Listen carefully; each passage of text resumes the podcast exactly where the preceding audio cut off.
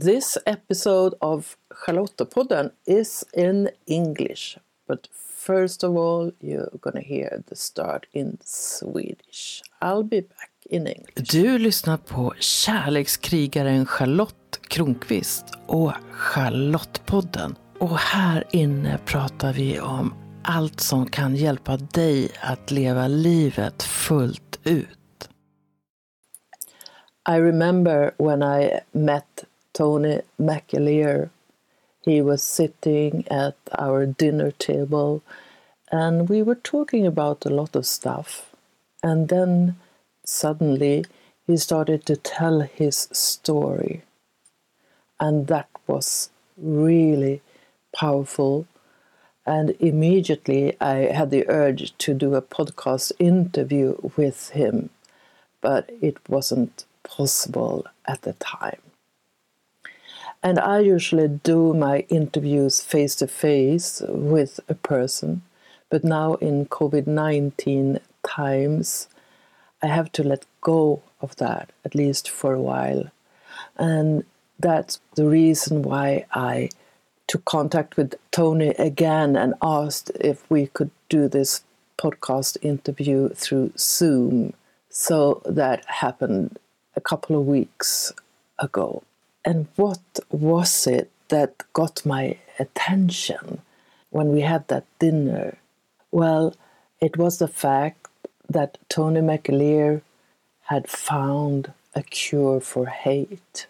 And I consider him today to be a kind of a love warrior. He was a white supremacist who lived in a very violent environment with lots of hatred, and something made him turn around and be a compassionate person. It's a very interesting story that is sort of about shame. Shame being one of the things that I have looked into a lot and also felt.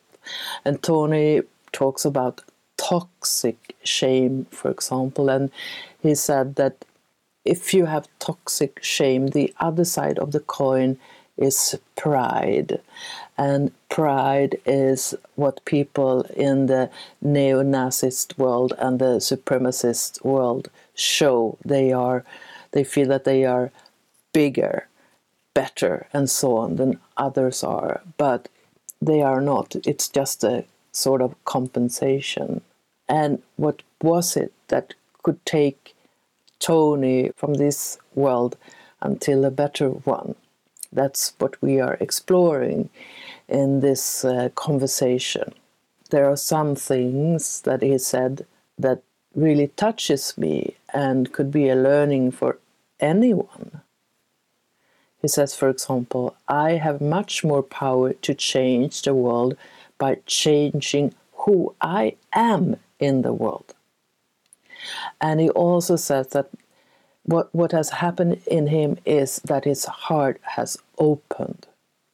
And now it's his heart that is driving his bus now. He also means that compassion is the antidote to shame. Compassion is the antidote to shame bring that with you when you start listening to me and Tony. I sit by my computer in Johannesfred, Bromma, Stockholm, Sweden. And Tony sits in front of his computer in Vancouver, Canada. And reflect on your relation to yourself and to shame.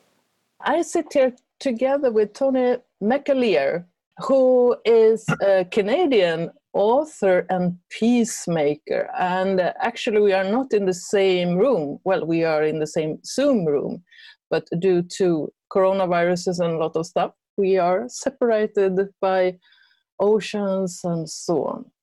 So, very welcome, Tom. Thank you for having me. So, what is hate? That's a good question. And I think I think, you know, I think uh, hate is, I think, complete disconnection, right? I think it's complete alienation.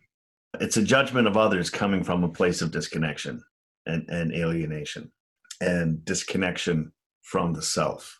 And Uh, once you were really hateful. Absolutely. Absolutely. I spent 15 years in the white supremacist and skinhead and neo Nazi scene.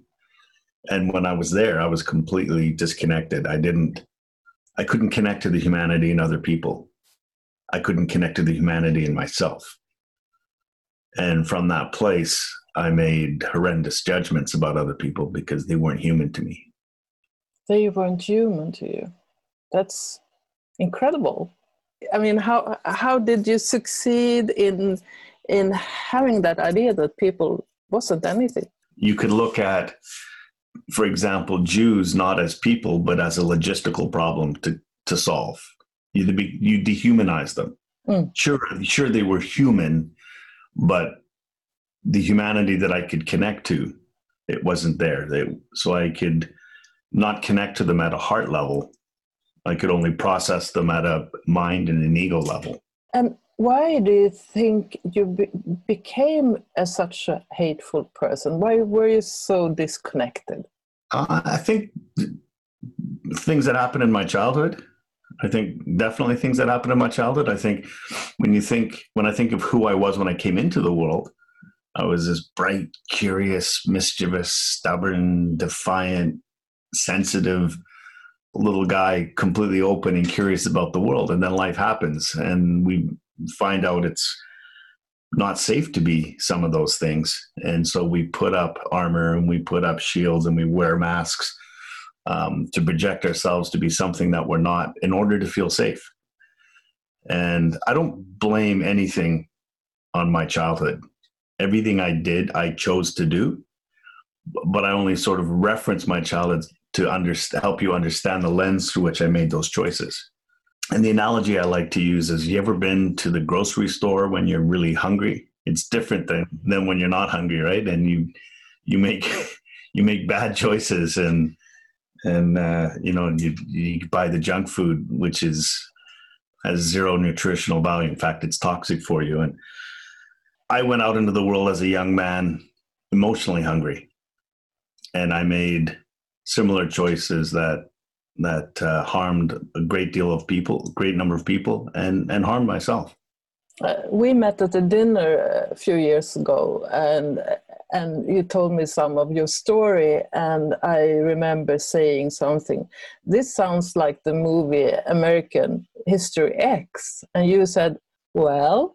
Very, very similar, and in fact, I, um, I co-founded a, a non-for-profit called Life After Hate, and one of the other co-founders is who that movie was based upon. But that film is great in showing the journey to disconnection, the journey to anger, um, the journey to dehumanization, and that dehumanization starts inside. I believe that the level to which we dehumanize other human beings for whatever reason is a mere reflection of our own internal disconnection and dehumanization. And that with the anger is where hate comes from. American History X is also brilliant in showing how people can be called back, can be pulled back from that that place of of disconnection. And it's not by telling them that what they're thinking is wrong. Um, it, it's about giving them an experience that allows them to connect to their own humanity and therefore to other humanities. And I thought that film is brilliant in the way that it uh, uses compassion. You know, from the African American history teacher, it was tough on him. You know, compassion with healthy boundaries and consequences, I think, is a very powerful tool. You know, think of it as tough love. Um, but the, it was able to bring him back to humanity from that place of darkness and disconnection. As I understood it, your way back was being a father, that something happened there. Absolutely, absolutely, and um, the birth of my daughter, and I remember holding this tiny little baby girl in my hands. Was terrified in the delivery room, and and she opens her eyes and and you know, I know my face is the first blurry picture her brain's going to take, and I became responsible, uh, you know, um, for another human being. And it was at that point that I started to make decisions for someone else other than myself. Because up until that point, I was a complete narcissist. I had my head so far up my ego, chasing attention and media and stuff like that. Um, but now I had the responsibility of of this child, and, and children are brilliant in in that they don't see the flaws that we see in ourselves when we look in the mirror. You know, this uh, amazing dad who's all wonderful, and you know the their love is infectious. And, and for me, it was safe to let my guard down and to allow my heart to thaw and to allow myself to, to love them because they're not capable of rejection. They're not capable of shaming. They're not capable of ridicule, at least not till they're teenagers. And it was a safe place for me to open up and, and sort of tippy toe and, and let myself um, feel again. And, and really, what that process is, it, it was compassion. And, and the cool thing about compassion, they didn't even know they were giving me compassion. And when we're compassionate with someone, we hold a mirror up to them and allow them to see their humanity reflected back at them through that through that mirror and to connect then to their own humanity and i saw my humanity reflected back at me through my children's eyes that was the beginning of a process there was no sort of road to damascus thing but it was the beginning of a of a process that took me from my mind and my ego uh, and reconnected it to the to my heart which had been completely cut off until that point it seems like you're very aware of the mechanisms and the patterns and, and stuff like that. Did you learn that? I mean, you talk about narcissism, uh, about compassion, about stuff like that. Were you aware of this when you were in your hate period, or is this something you learned sort of later on? Uh, no, I wasn't. I wasn't aware of it. Uh, I don't know if any narcissists are truly aware that they're narcissists. um, you know, and part of my healing process that started with my children. You know, the second major piece of compassion for me was my mother, who never gave up on me. My parents despised what I did. Uh, my father was bombed by the Germans during World War II, so I suppose it's a funny way to be angry at your father to have a poster on the wall of the guy who sent the bombs. Um, our relationship never recovered, but my with my mother, she never gave up on me. And there I was. I found myself when the kids were two and four, a, a single parent, and I needed assistance. And my mom was there to help uh, with raising the children. Her love for me was unconditional, but her relationship with me was very conditional. And she used that leverage. Uh, and again, there's healthy boundaries, healthy boundaries and consequences combined with compassion. Again, is a powerful tool. And leveraged me to stay, move away from the social groups that I was hanging out with and the political activity and going on TV and all that stuff. And I kind of, of necessity, I kind of had to.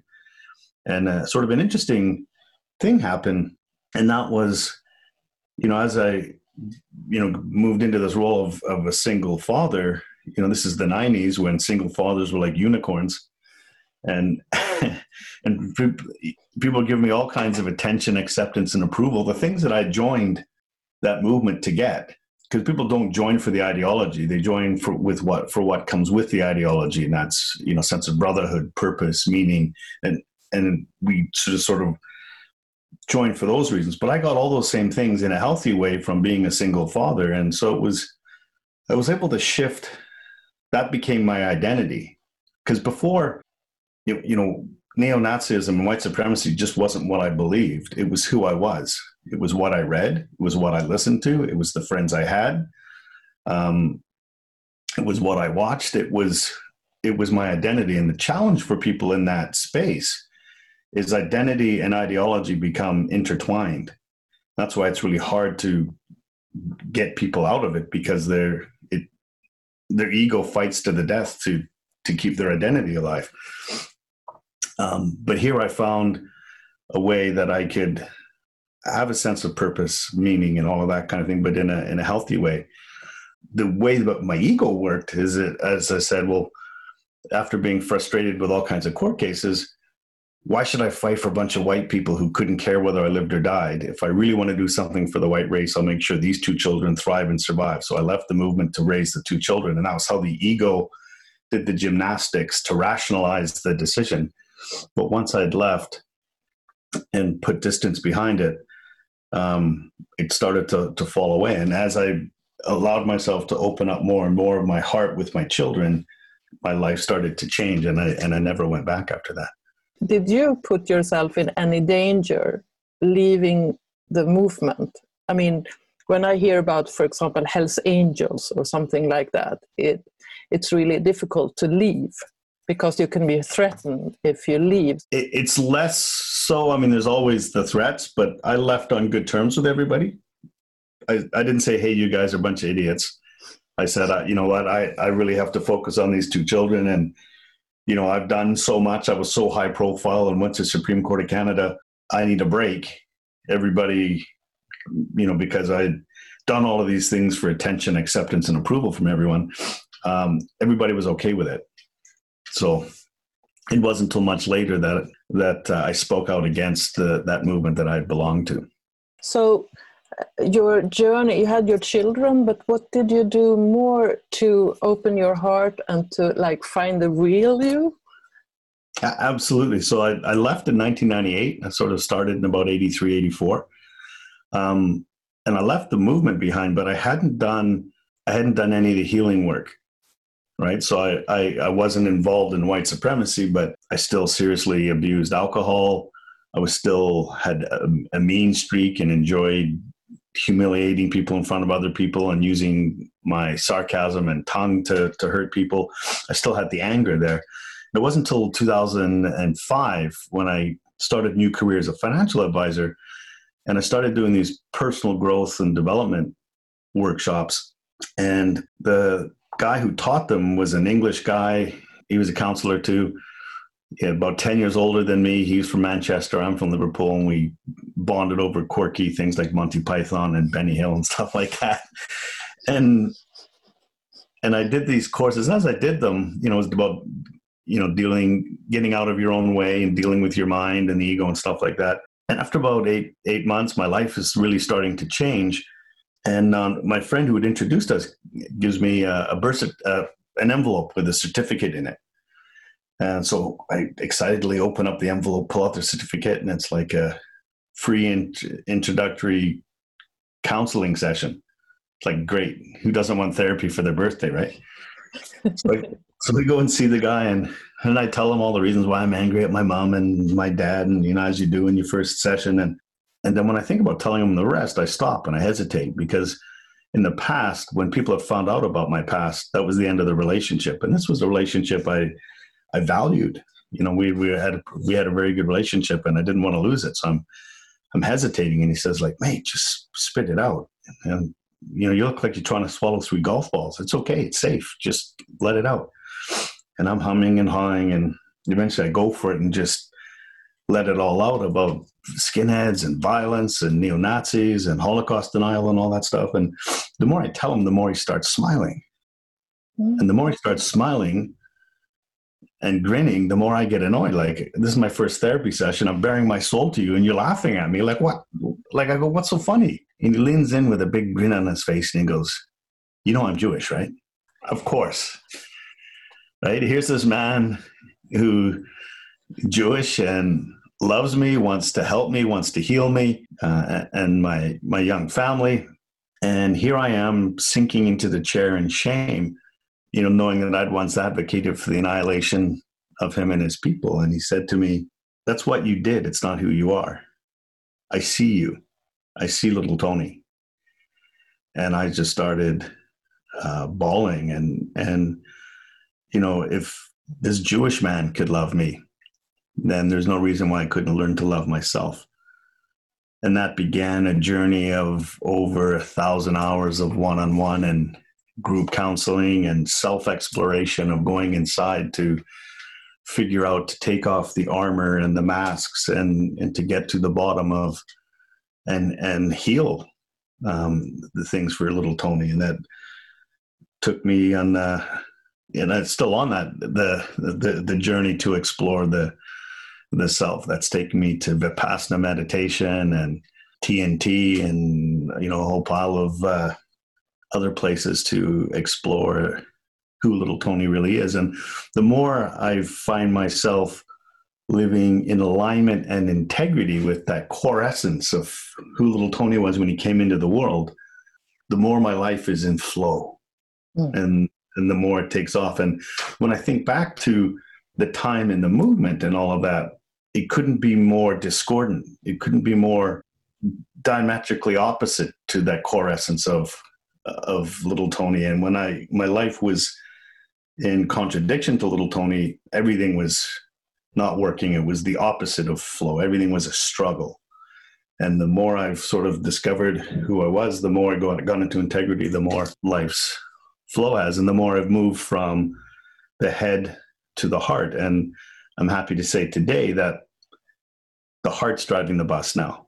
The ego should never be allowed to drive the bus. The ego can chirp from the back seat and give comments and directions and and stuff like that, but the uh, the heart is definitely driving the bus now.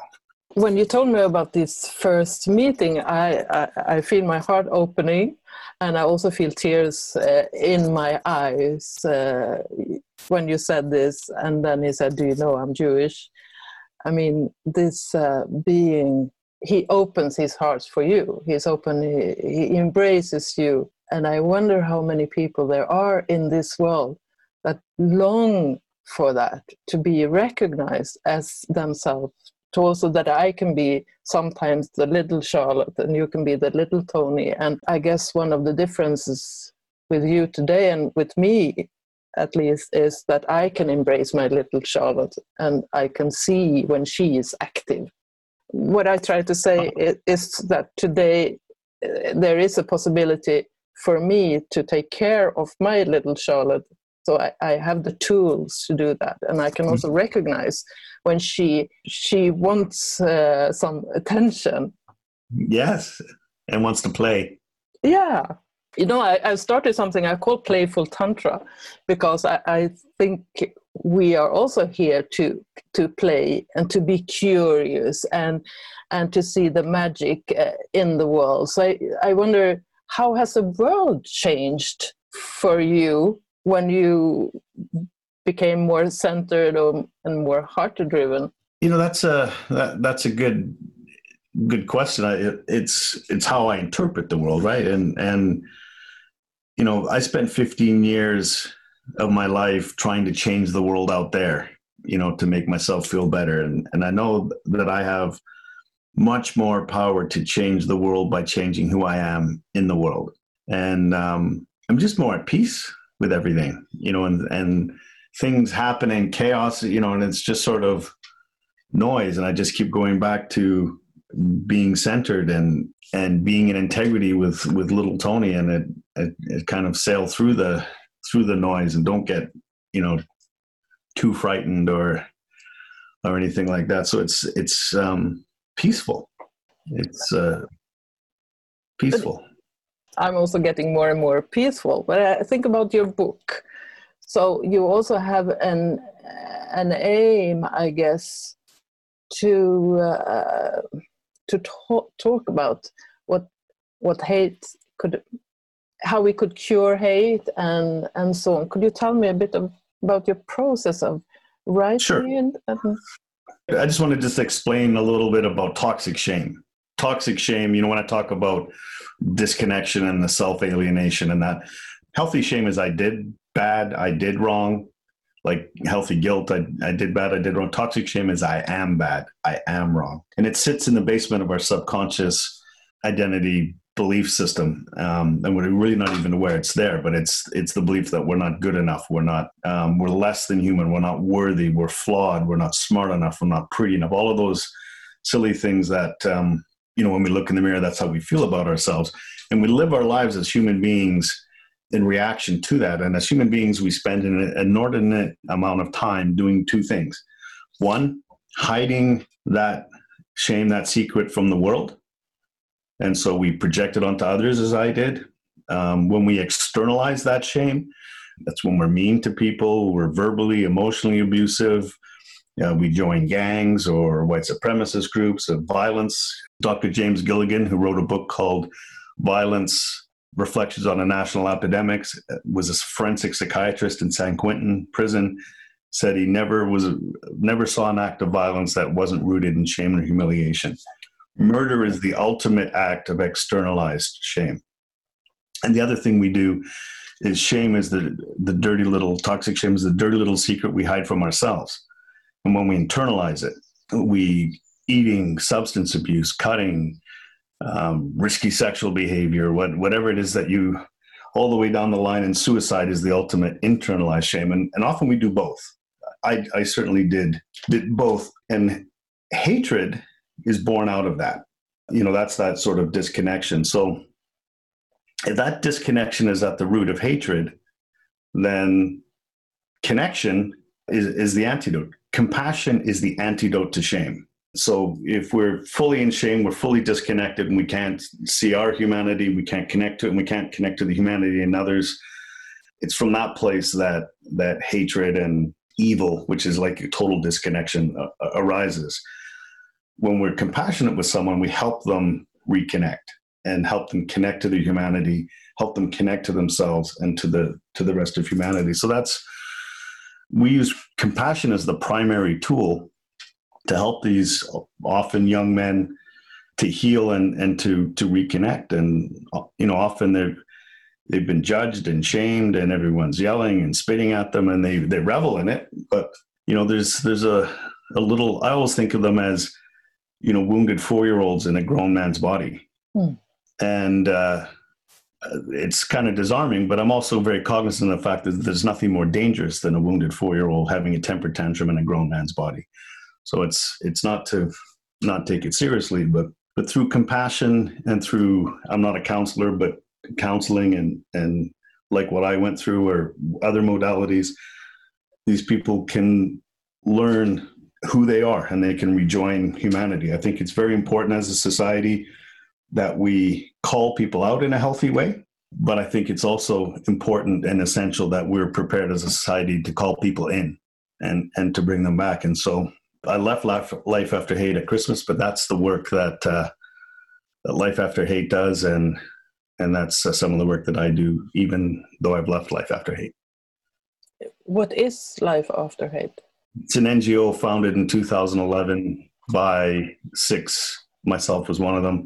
Six people who were had left the white supremacist movement, but didn't have any assistance. There was no one to guide us, help us, mentor us, coach us, counsel us so we created an organization so that we could go back and help others who are where we once were.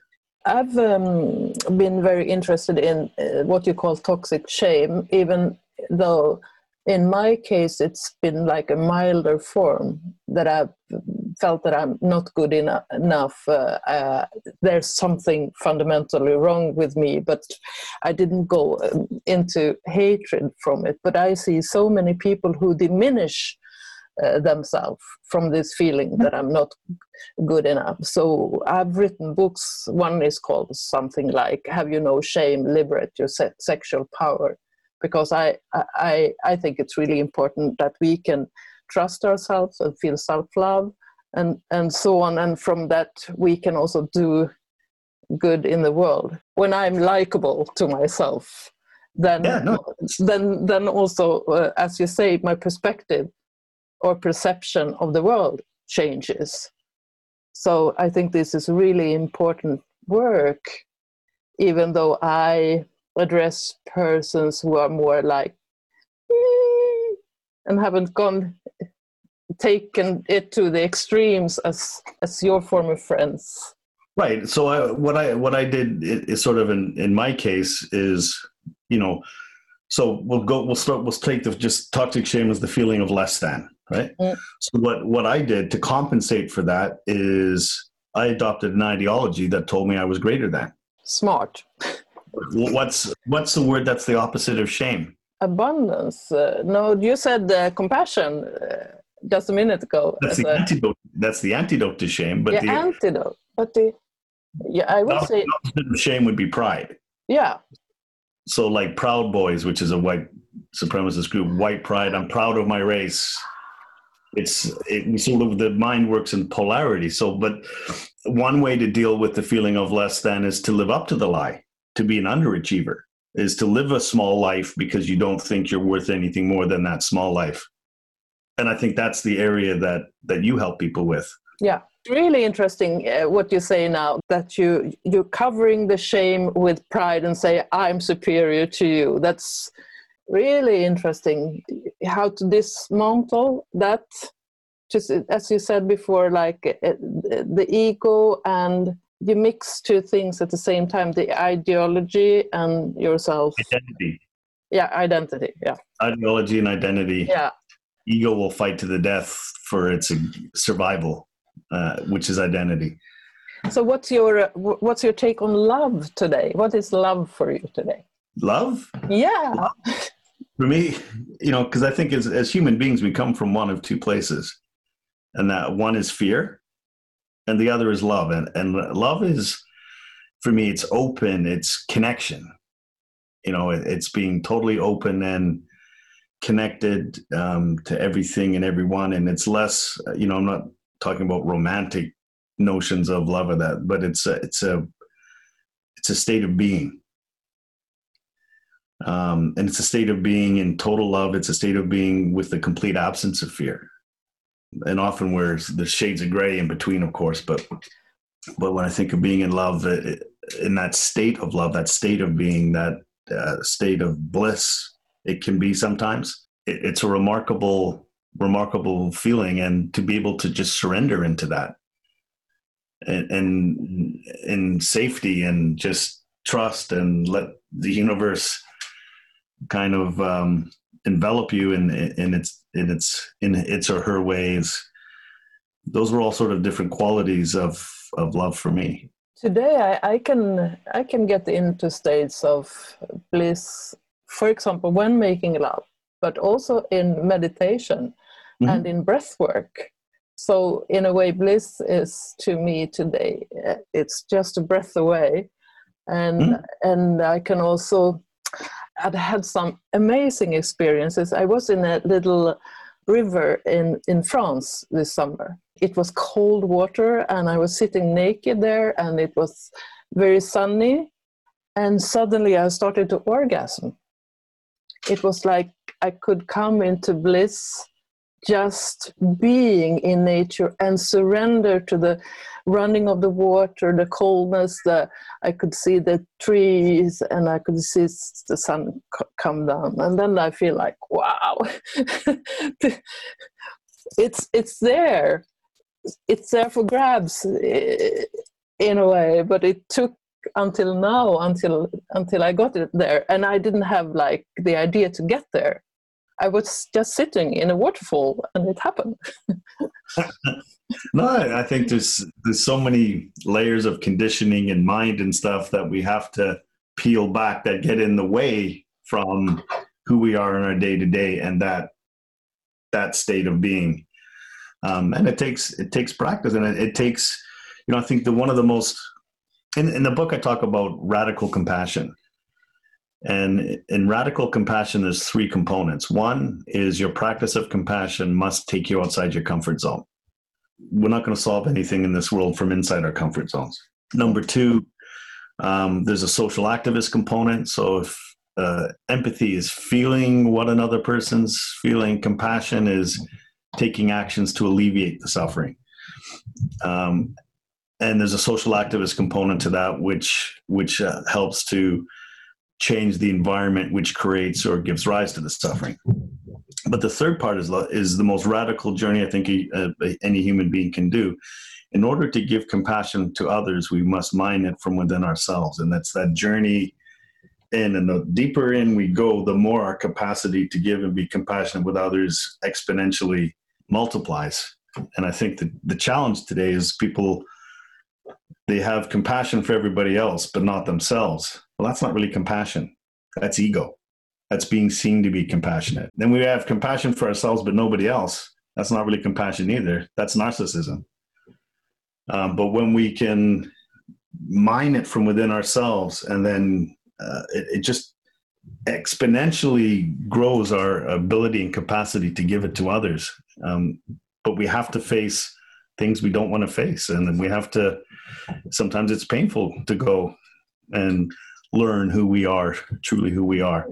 But it's so liberating um, and so so worth it. And you know every time i've sort of walked through the flaming doorway that looks like it's going to be so painful to go through i get through the other side and i go that was it? Like the the the idea of the pain is far worse than the actual reality of the pain of of going through these processes. And and it's always so hugely rewarding I think we are sort of on the same journey, and, and I have hope for that many also ca- can do this. I think it's in a way that simple, but it takes courage. Absolutely. Uh, and we have to be, it takes courage and it takes curiosity. I think those are two things that that uh, that are essential ingredients. We you know, we have to be curious about who we are. I just want to take one more thing. I read about your book today, and you were in a relationship with a person who also were in in the at the same status as you, and then you were a single father. Do you have working like love relationships today, or has that also changed? Absolutely. Uh, I'm in a relationship now for I got eight years.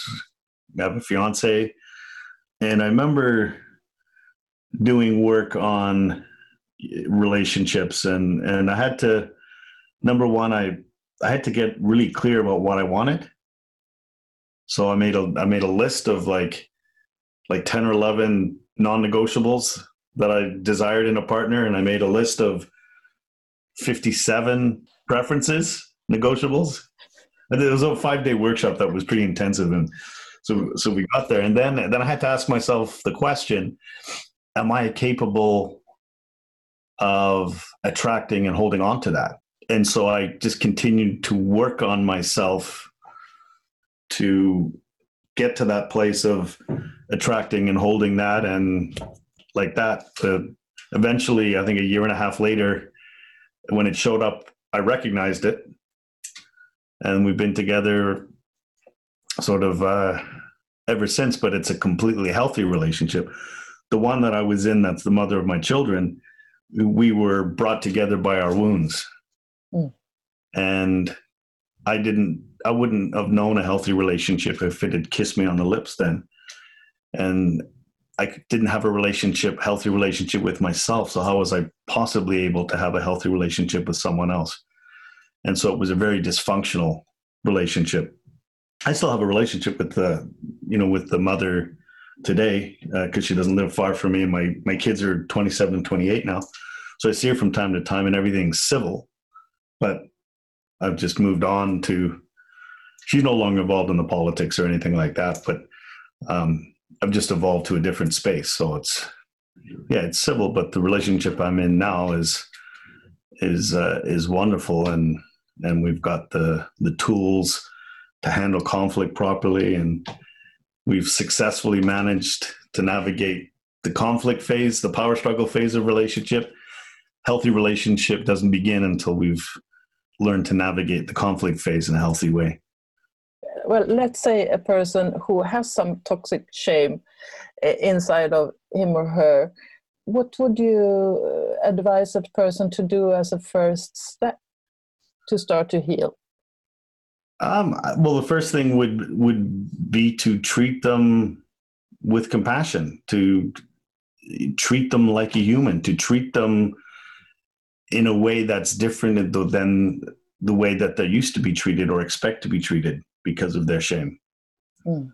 That would be the the first step because I I find people often with toxic shame um, surround themselves that support their idea of who they think they are.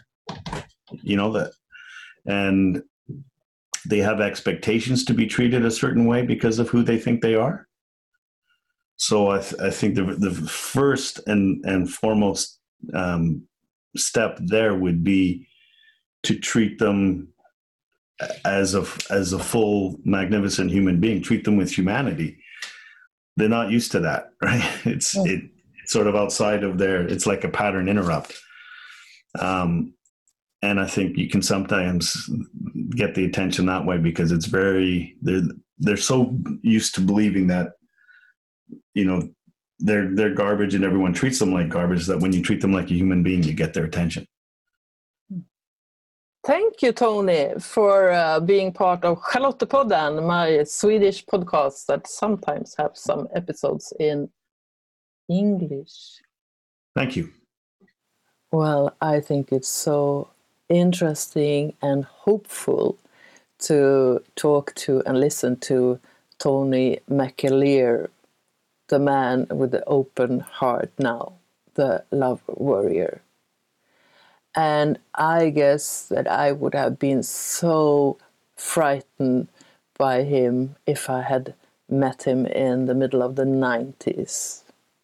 And I remember once, many, many years ago, I was in Stockholm and it was uh, late in the evening, and I was walking, there was nobody there, and then I met a group of skinheads. And I remember how my first reaction was to feel fear, being afraid. But then I took sort of a deep breath and I looked at the skinheads and I saw that they were sort of young boys and I decided that they wouldn't hurt me. And they didn't. But I think that's one of the reactions that is common when you meet a person that could be f- filled with hatred and shame.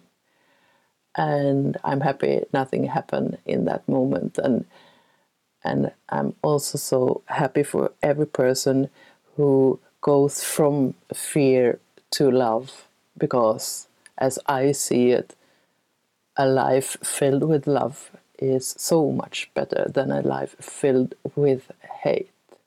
So, thank you, Tony McAleer, for writing the book, The Cure for Hate. And thank you for all you have done for people in your situation. And thank you for listening to Charlottepodden. Most episodes are in Swedish since I am Swedish, but sometimes I have a meeting with a person where it's preferable to speak English. Lots of love to you from a love warrior. Kom ihåg att prenumerera på Charlottepodden så att du är med när nya avsnitt kommer. För vem vet vad du kan få lära dig om livet i det avsnittet? Rekommendera gärna podden till en vän så är du med och sprider vetskap om att den här podden finns och berätta vad den ger just dig. Jag skulle bli så glad om du också går in i din podcast-app och lämnar en kommentar eller skriver en recension av podden. Ju fler som gillar podden öppet, desto fler kommer också att hitta den